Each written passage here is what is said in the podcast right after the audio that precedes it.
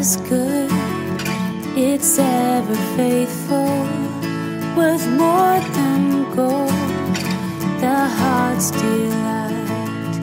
Your word gives life to all who hear and obey. Your word endures forever. Your word is true, it never changes. It formed the earth, sustains it still. Your word defends, providing refuge and strength. Your word endures forever. Your word is a lamp unto my feet. Your word is a light unto my path.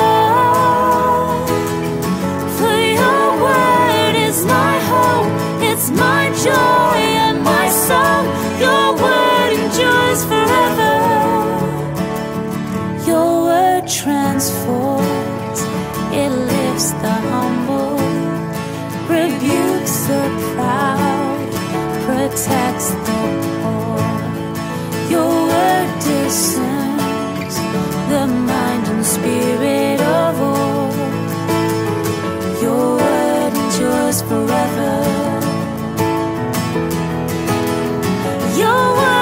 endures forever.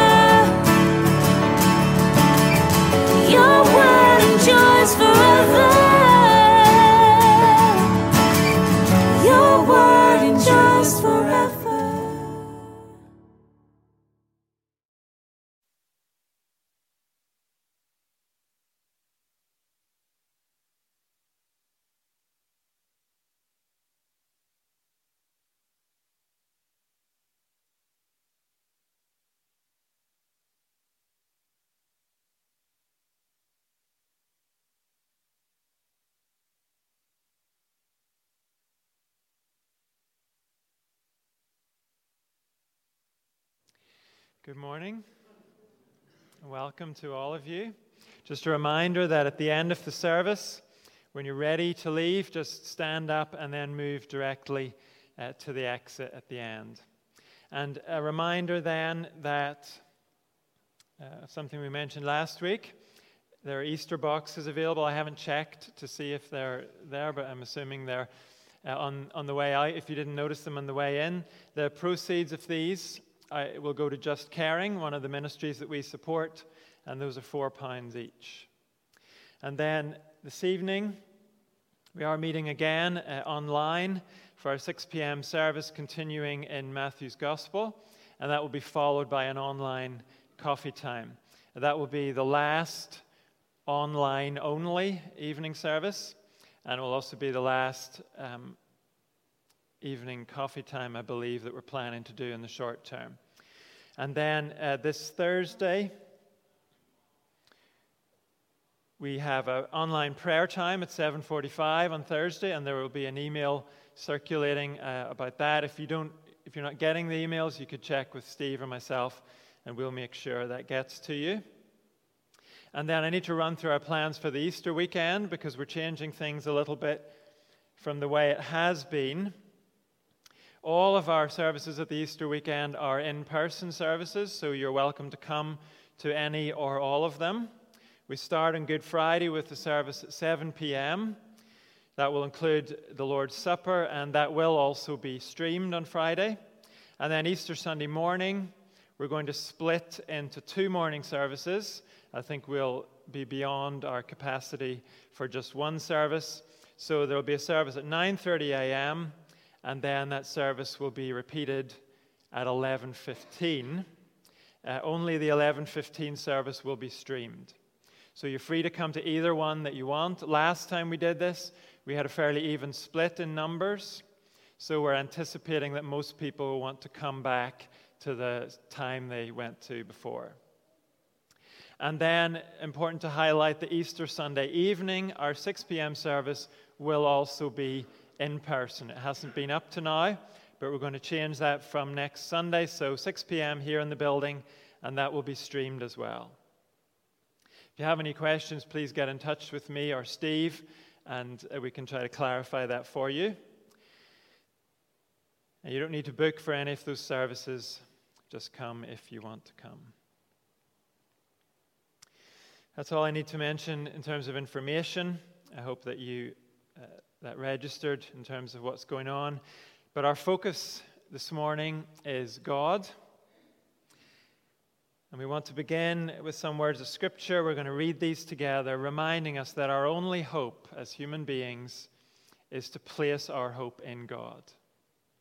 So, before the musicians lead us in a couple of songs, if you'll stand with me, we're going to say uh, to ourselves and to God and to one another some words from Psalm 62. If you'll stand with me, please.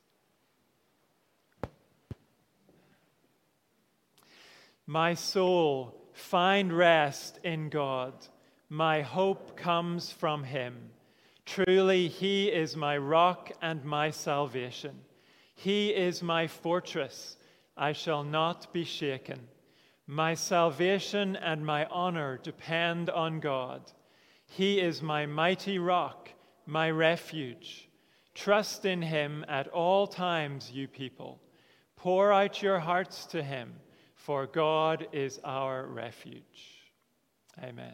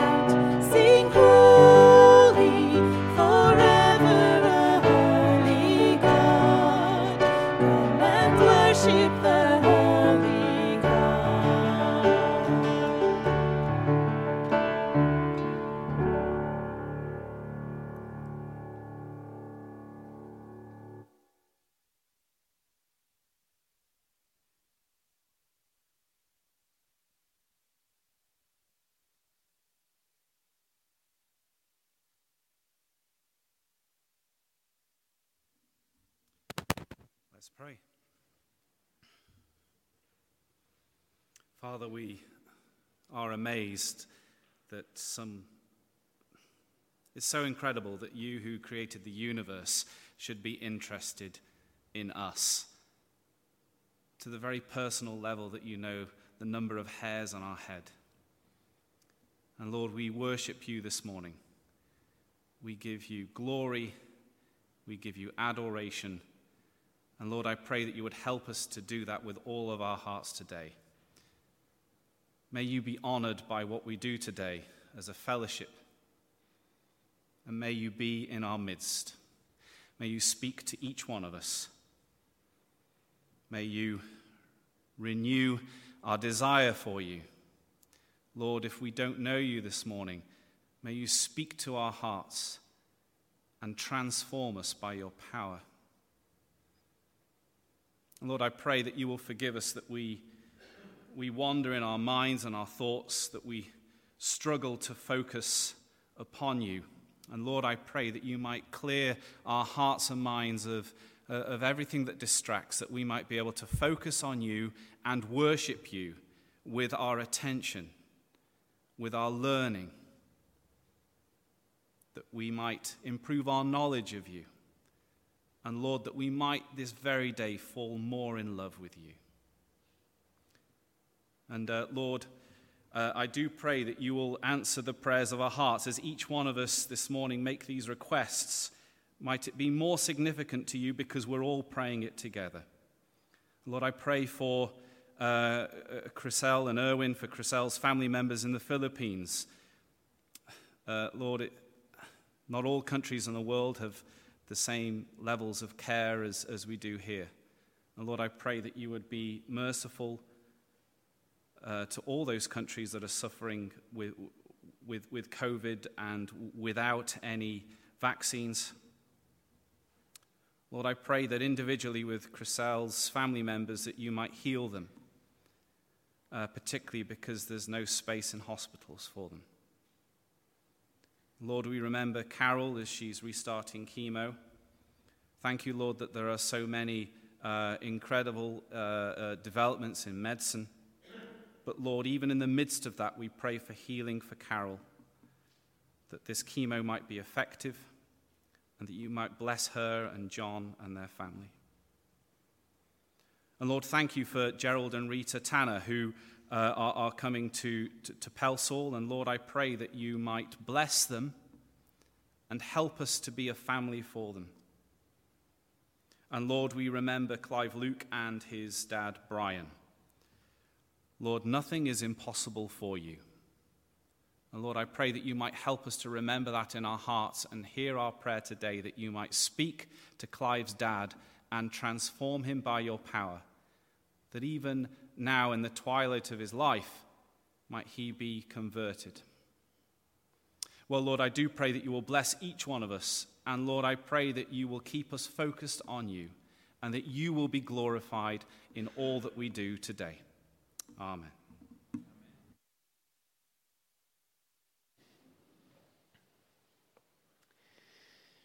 If you have a Bible handy, we're going to read now from Psalm 19 a psalm that speaks about the various ways that God has revealed himself. The first part of the psalm talks about God revealing himself in creation, and then the second half of the psalm, God revealing himself through his word. And we're going to read Psalm 19 now.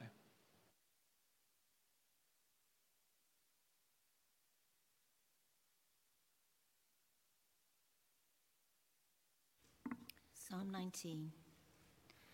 The heavens declare the glory of God, the skies proclaim the work of his hands. Day after day they pour forth speech, night after night they reveal knowledge. They have no speech, they use no words, no sound is heard from them, yet their voice goes out into all the earth, their words to the ends of the world. In the heavens, God has pitched a tent for the sun. It's like a bridegroom coming out of his chamber, like a champion rejoicing to run his course. It rises at one end of the heavens and makes its circuit to the other. Deprived, nothing is deprived of its warmth. The law of the Lord is perfect, refreshing the soul. The statutes of the Lord are trustworthy, making wise the simple. The precepts of the Lord are right, giving joy to the heart, and the commands of the Lord are radiant, giving light to the eyes. The fear of the Lord is pure, enduring forever. The decrees of the Lord are firm, and all of them are righteous. They are more precious than gold, than much pure gold. They are sweeter than honey, than honey from the honeycomb. By them your servant is warned, in keeping them there is great reward. But who can discern their own errors? Forgive my hidden faults.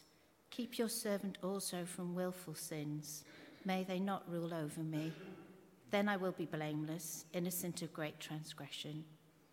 May these words of my mouth and this meditation of my heart be pleasing in your sight, Lord, my rock and my redeemer.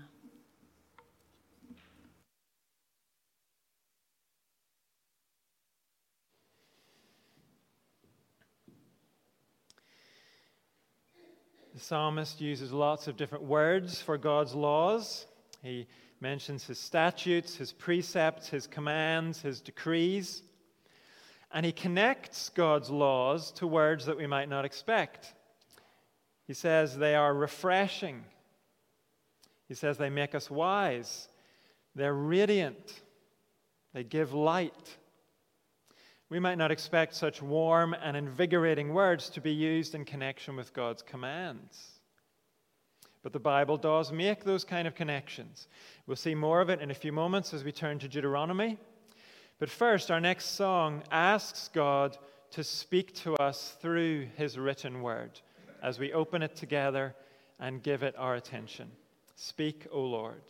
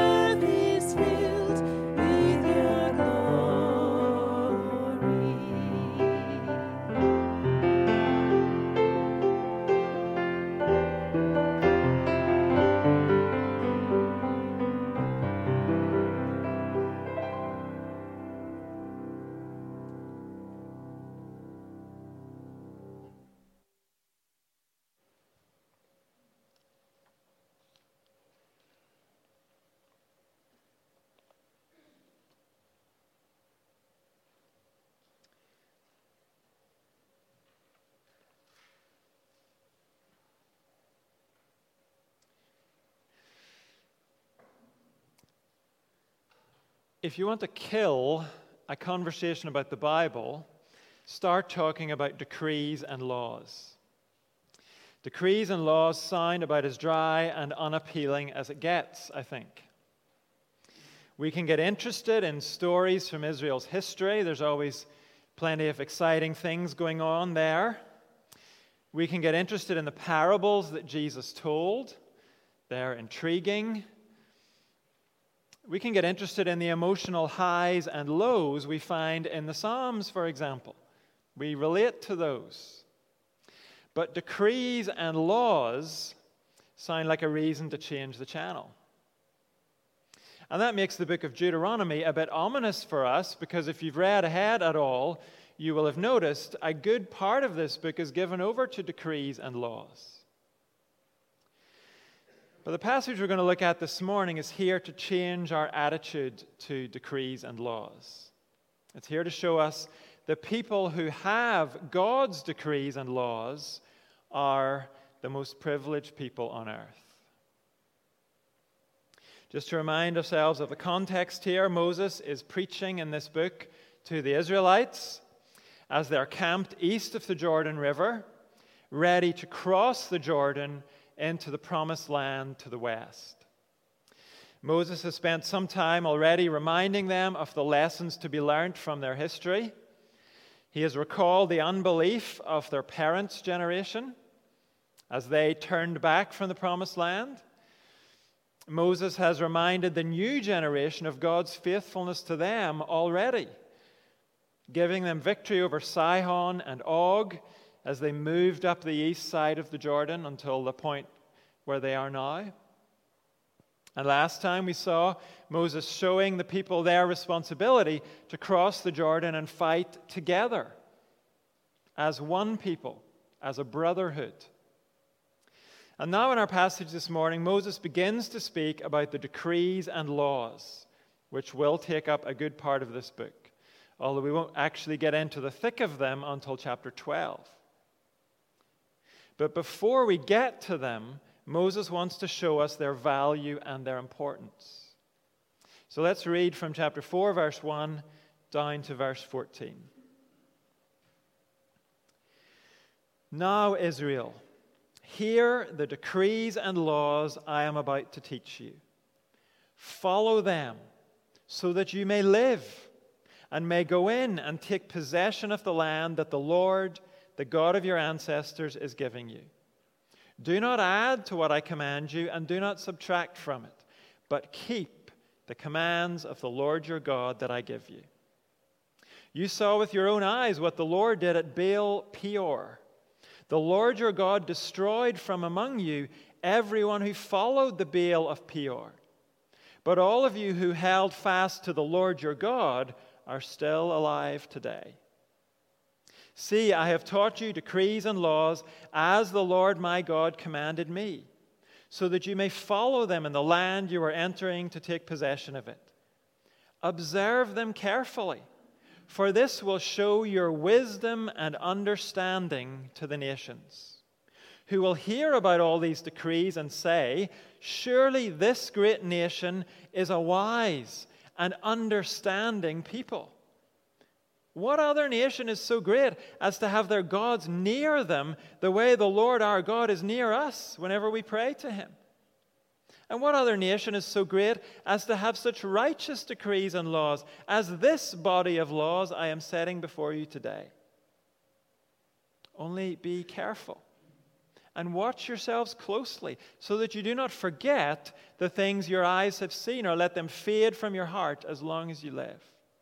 Teach them to your children and to their children after them Remember the day you stood before the Lord your God at Horeb, when he said to me, Assemble the people before me to hear my words, so that they may learn to revere me as long as they live in the land, and may teach them to their children.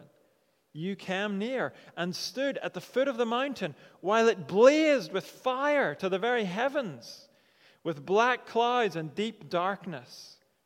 Then the Lord spoke to you out of the fire. You heard the sound of words, but saw no form. There was only a voice. He declared to you his covenant, the Ten Commandments, which he commanded you to follow, and then wrote them on two stone tablets.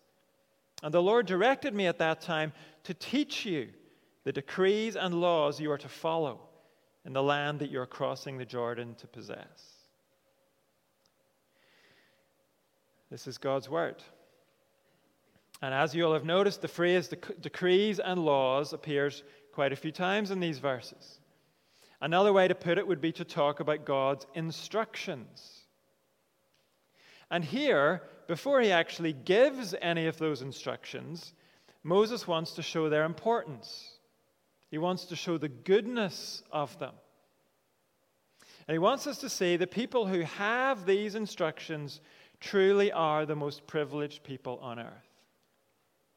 And to show us that, Moses tells us three truths about God's instructions they are the way of life, they are the way of wisdom, and they are the way of relationship. First, in verses 1 to 4, God's instructions are the way of life. Now, the wording there is important. God's instructions are not the way to life, but they are the way of life. There's an important difference. In the Bible, life is always a gracious gift from God. Think back to the very beginning, back to Adam and Eve. Did they earn life? No. In fact, the question doesn't even make any sense. God created them, He gave them life. They were not capable of creating themselves, nor were they capable of earning the right to be created. But once God had given them life as a gift and placed them in the beautiful garden He had prepared for them, then God gave them His instructions. They were pretty simple instructions at the time. Enjoy this garden I have made for you. And as you enjoy the length and the breadth of it, as you explore it and cultivate it, just avoid that one tree there. For when you eat from it, you will certainly die. Now, obeying those instructions didn't earn life for Adam and Eve. Those instructions were not the way to life. They already had life as a gift from God. But God's instructions were the way of life. Rejecting his instructions was the way of death, as Adam and Eve found out. And then think of the Israelites. Did they earn the right to be God's people? No. While they were slaves in Egypt, groaning under Pharaoh's oppression, God came and delivered them by his power. He brought them out and he set in front of them a land he had prepared for them, just like he gave a garden to Adam and Eve.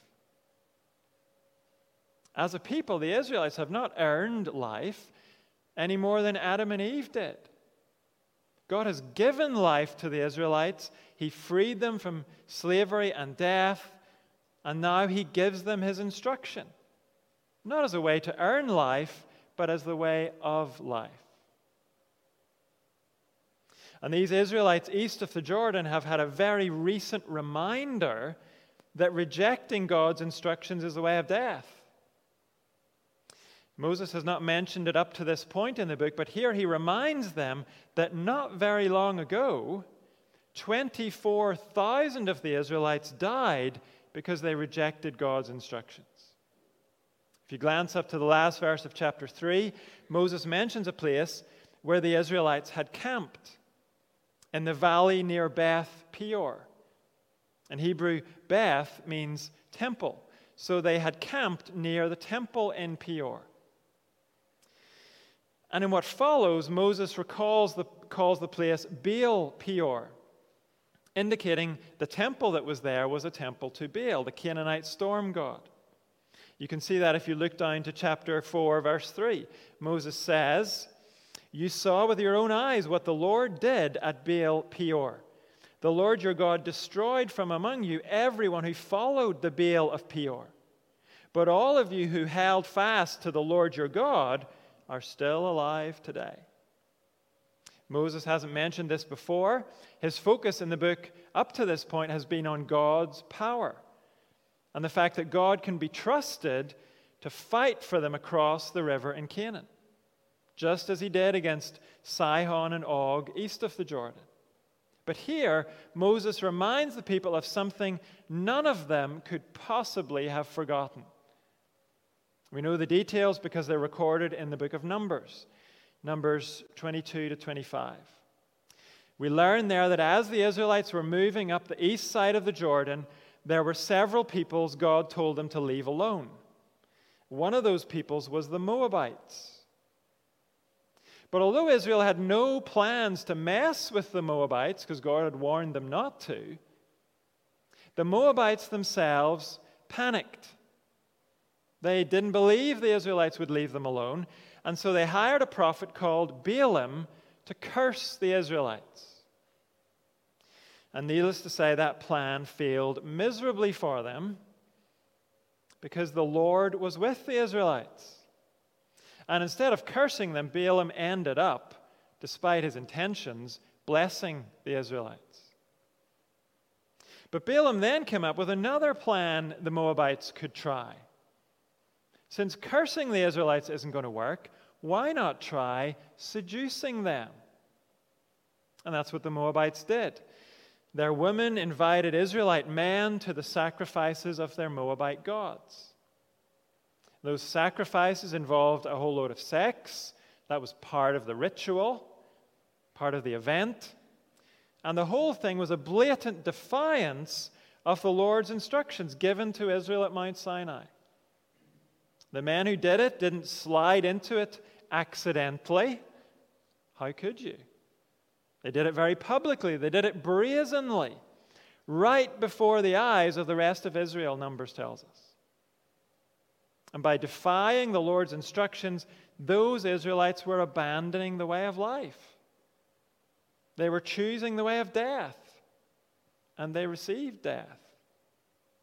And here, Moses reminds the people of that incident. And he says to them, not follow God's instructions and he will give you life. No, the message is God has given you life, he has given you an inheritance across the river. Now follow the way of life. Keep the Lord's commands. Defying his commands is the way of death. And if we ask at this point, well, does the New Testament maintain this teaching? The answer is yes, absolutely it does.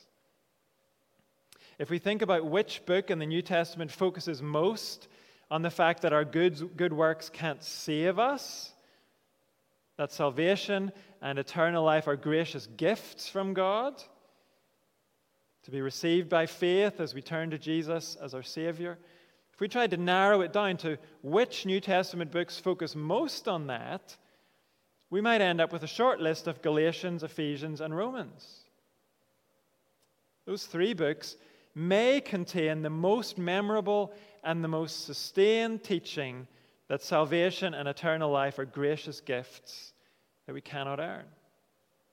And yet, what we find is all three of those grace books tell us defying God's commands is the way of death. For example, Galatians tells us this The acts of the flesh are obvious sexual immorality, impurity, and debauchery, idolatry and witchcraft, hatred, discord, jealousy, fits of rage, selfish ambition, dissensions, factions, and envy, drunkenness, orgies, and the like. I warn you, as I did before, that those who live like this will not inherit the kingdom of God. I could have put up almost identical quotations from Romans and from Ephesians. So in the New Testament, the message to God's people is God has given you salvation and life in Christ. Now, follow God's instructions, they are the way of life. Obedience to God has never been the way to life, but it is always the way of life. And following on from this, verses 5 to 8 of Deuteronomy 4 tell us God's instructions are the way of wisdom. In the Bible, wisdom means skill for living well. The wise man or woman in the Bible is not someone with a long gray beard who says things that sound deep and obscure. No, according to the Bible, the wise man or woman is someone who knows how to live their life well. And if we know our Bibles a bit, the place we automatically think to look for wisdom is the book of Proverbs. That book is full of wise sayings about how to live well. But it might be surprising to us that here, Moses associates decrees and laws with wisdom. He says in verse 6, speaking about the laws he's going to give in later chapters, observe them carefully, for this will show your wisdom and understanding to the nations, who will hear about all these decrees and say, Surely this great nation is a wise and understanding people. Observe them carefully does not mean look at them, it means do them. Listen carefully to them and then obey them. And the main thing to see is that God's instruction is not an awkward burden that doesn't fit you and me. His decrees and laws are not a set of random or ridiculous requirements that go against the grain of God's world. No, his commands and decrees are the way to live wisely in God's world. They fit our situation better than anything else does. They enable us to live well, to flourish. For some of us, that may be a whole new way to think about the commands of Scripture. They're not a test pushing human beings to twist their lives into unnatural shapes for God's amusement. As if he's saying, let's see who can defy their humanity and keep this weird command I've dreamt up. Not at all. The Bible's instruction is wisdom from our Creator. It's the one who knows us best, laying out the way to live skillfully and well in these bodies He's given us and in this world He's made for us. This is a very important truth to grasp, especially at our time in history. A time when most people have abandoned God's instruction on how to use our bodies and how to live and how to relate to one another. Today, the standard view of God's instruction, at least in our country, is to view God's instruction in the Bible as something that doesn't fit us, something that's not good for us something that's repressive. And so to thrive, the thinking goes, you have to throw it off and make up your own way of living in the world. The Bible says that is a terrible misconception of God's commands. Their purpose is to help us live our best life. One Christian counselor says, God's law is a picture of how a human being becomes truly human. And so, throwing away God's instructions for us is like buying a delicate and sophisticated piece of equipment, like a drone maybe, or a 3D printer, and then throwing away the manufacturer's instructions. Trying to figure it out on our own. Now, even if we don't wreck the thing that way, we'll never make the most of it that way. We need the instructions, and it's the same with our lives. God's instructions are the way of wisdom. But Moses says something else here that you and I might want to argue with. He says in verse 6 When you follow God's decrees and laws, the nations around you will recognize you're a wise and understanding people. You and I might want to object that today, at least, the nations do not look at God's people following God's instruction and think they're wise and understanding people. In fact, increasingly, the world's view of Christians seems to be that they're daft and maybe even dangerous people because they follow God's instruction. It's certainly true at the level of the media, isn't it? Christians are increasingly portrayed in the media as daft and probably even dangerous. But if we consider this on an individual level, a person to person level, it is still true that when people really get to know a Christian, or a Christian family, or a church fellowship who are following God's instruction in their lives, as those outsiders get to know us, they will often see something different about us. They will often begin to sense a wisdom and a healthiness that's lacking in their own life and in society as a whole. Now, it's very true that many people will never care to look closely enough to see how we're different. It's true as well. Very often we are not as different as we should be. Our lives can make things confusing for people that way. But the point still stands.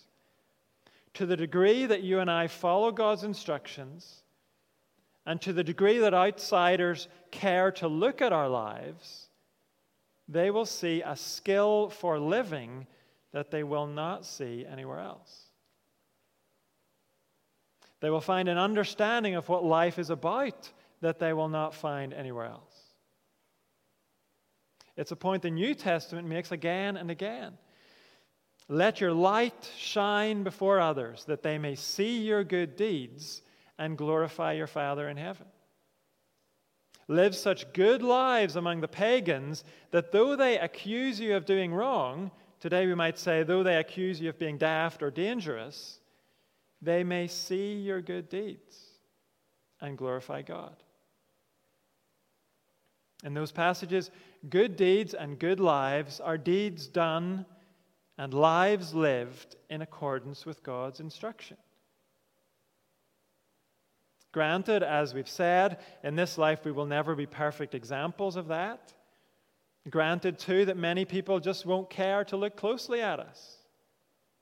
But some will. And when they do, they will see a wisdom and understanding that could only come from our Creator.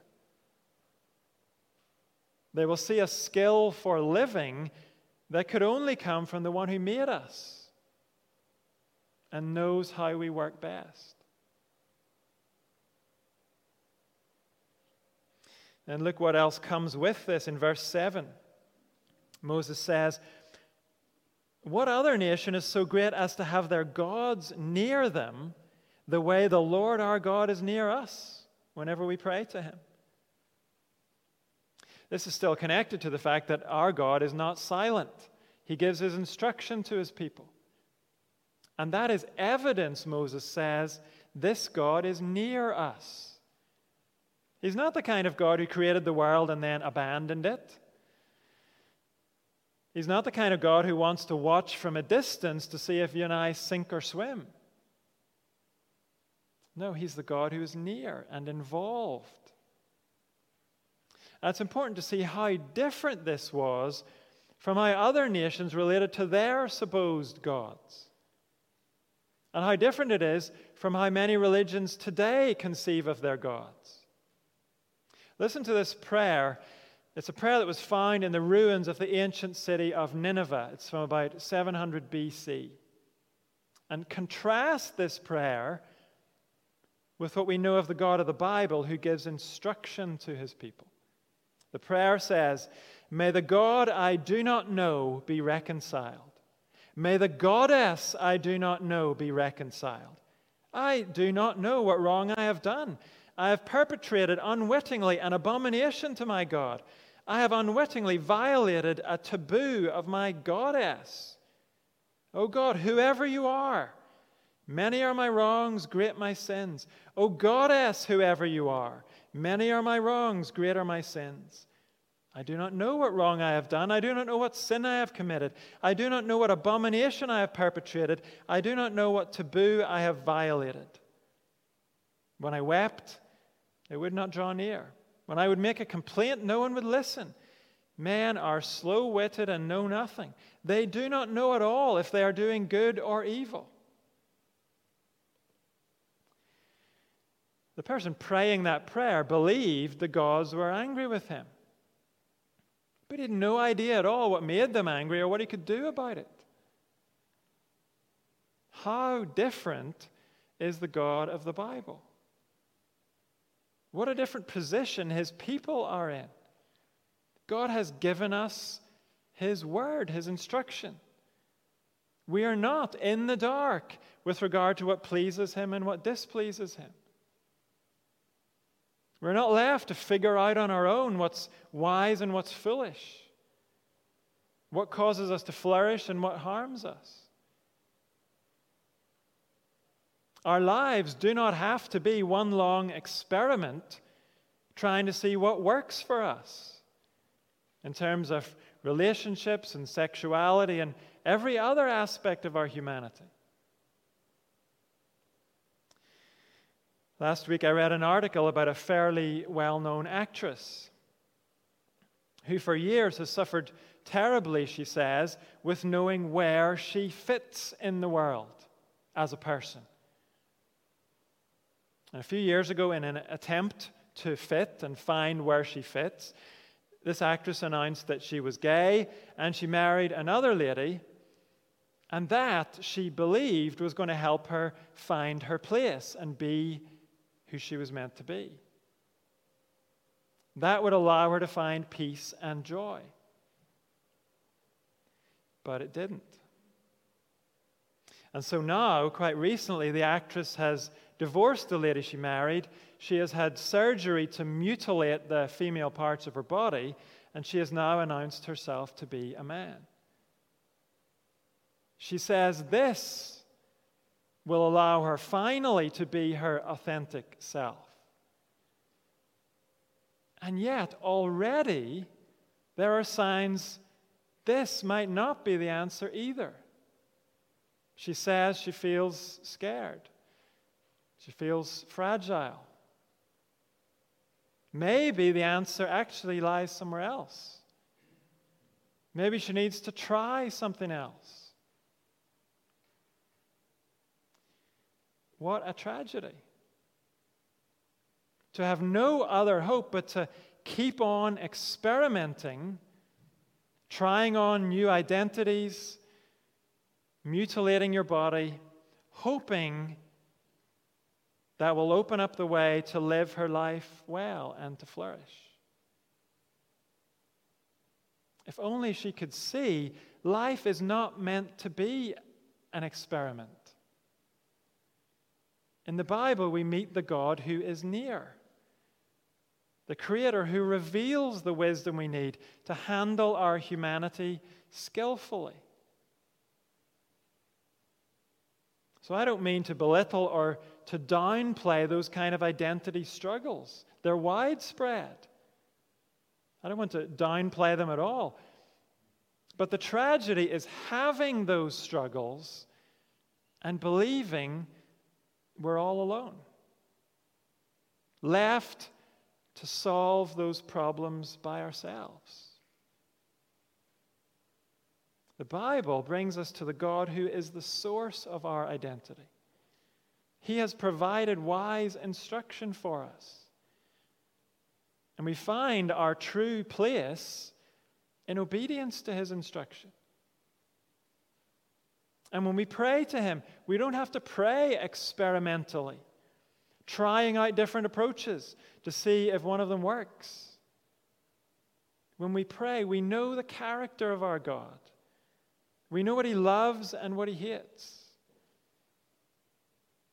We know where we stand with Him. We know what He asks of us.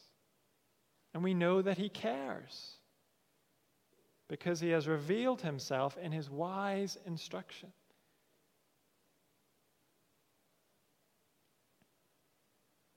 And then, closely connected to this, God's instructions are the way of relationship.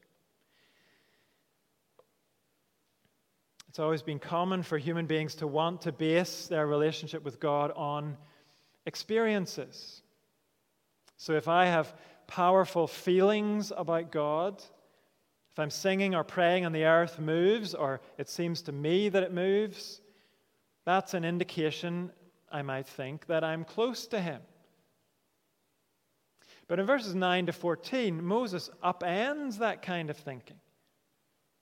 He invites the people to remember what happened at Horeb. And we learned earlier in the book, Horeb is another name for Mount Sinai. That's where God brought the people after they left Egypt. And look how Moses summarizes what happened there 40 years before this. He says in verse 10 Remember the day you stood before the Lord your God at Horeb when he said to me, Assemble the people before me to hear my words, so that they may learn to revere me as long as they live in the land, and may teach them to their children. You came near and stood at the foot of the mountain while it blazed with fire to the very heavens, with black clouds and deep darkness. Then the Lord spoke to you out of the fire. You heard the sound of words, but saw no form. There was only a voice. He declared to you his covenant, the Ten Commandments, which he commanded you to follow, and then wrote them on two stone tablets. If ever there was an earth shaking experience of God, it was at Horeb, surely. The earth literally shook, and there were pyrotechnics in the sky to go with it. But look what Moses says here what was significant actually about that event was not the shakes or the fireworks. What was significant was God spoke.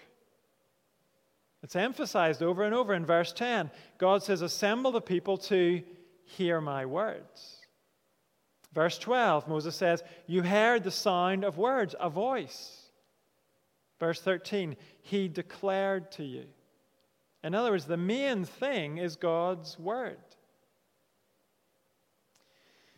Verse 13 mentions his covenant with his people.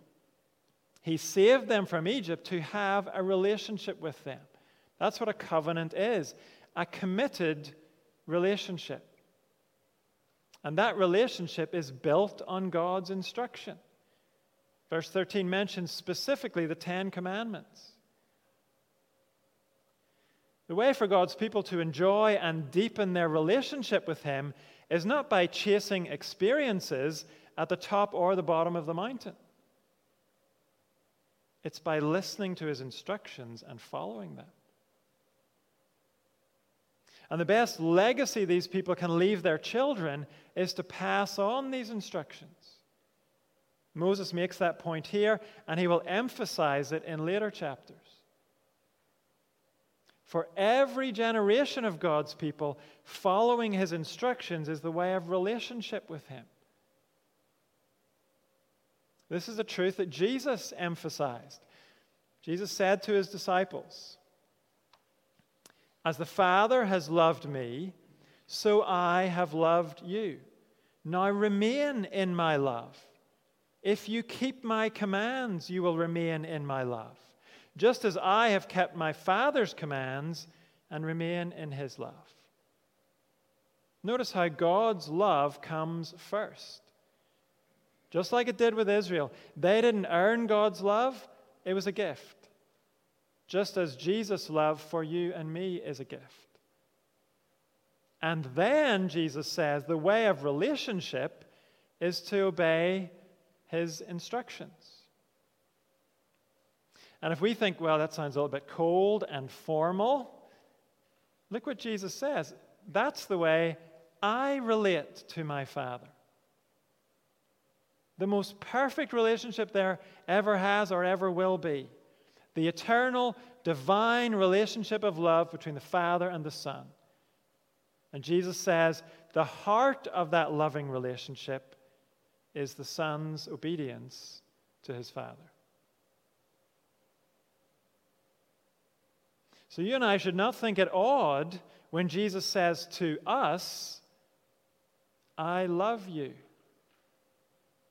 And in love, I have entered into a relationship with you. Now, nurture and develop that relationship by obeying my commands. It's the same message God gave the Israelites through Moses.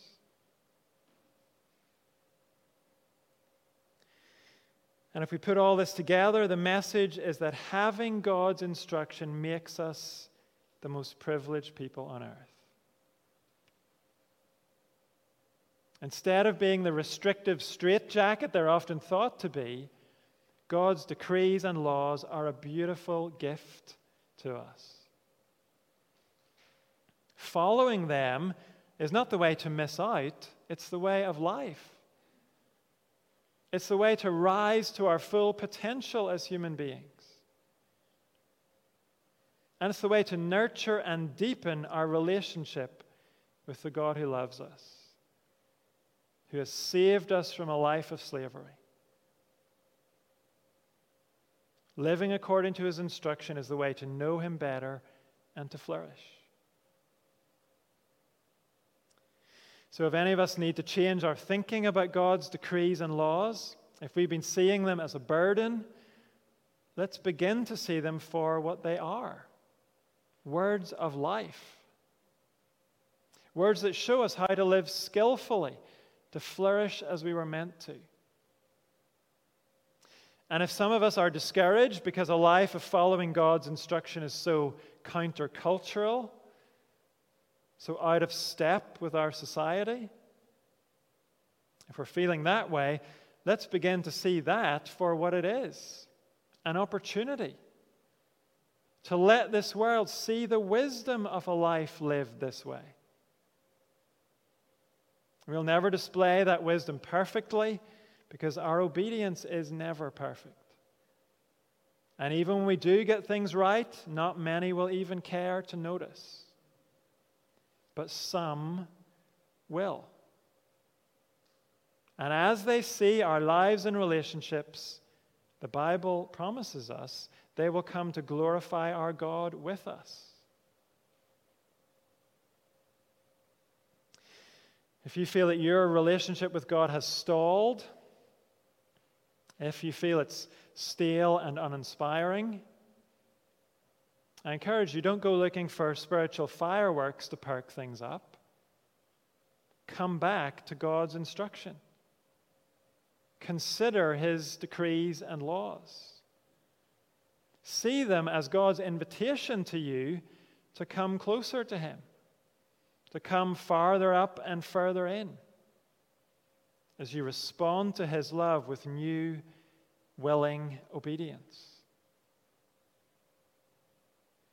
Don't think of his commands as a way to earn his love.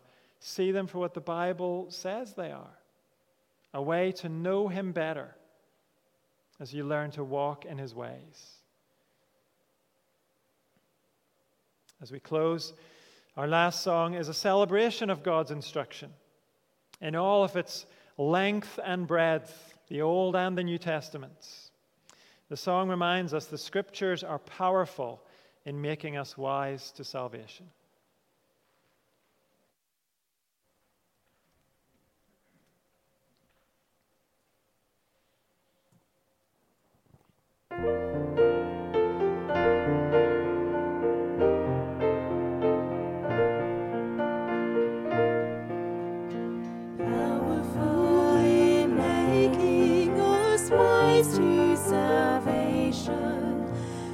Witness to faith in Christ Jesus